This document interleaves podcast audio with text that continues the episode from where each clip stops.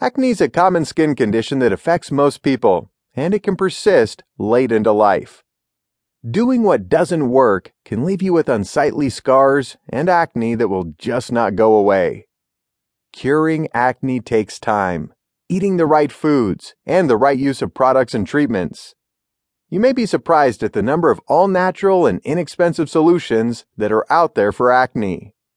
In this audiobook, you'll discover exactly what you need to do in order to end your acne problems once and for all. Most people will only need treatment for mild acne. The common treatments for acne are over the counter medications.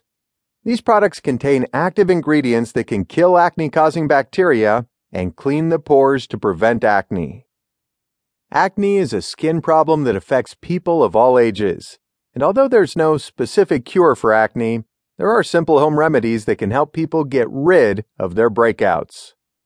Serious acne problems might need certain surgical procedures.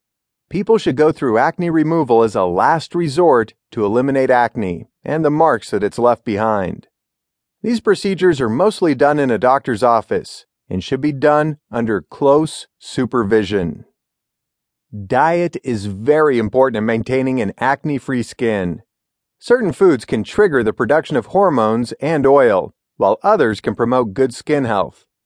The skin is the largest organ in the body, so it's important to keep it healthy and blemish free as much as possible.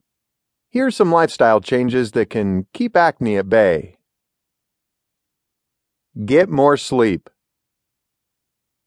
Stress can increase glucocorticoid production, which can cause skin problems like acne.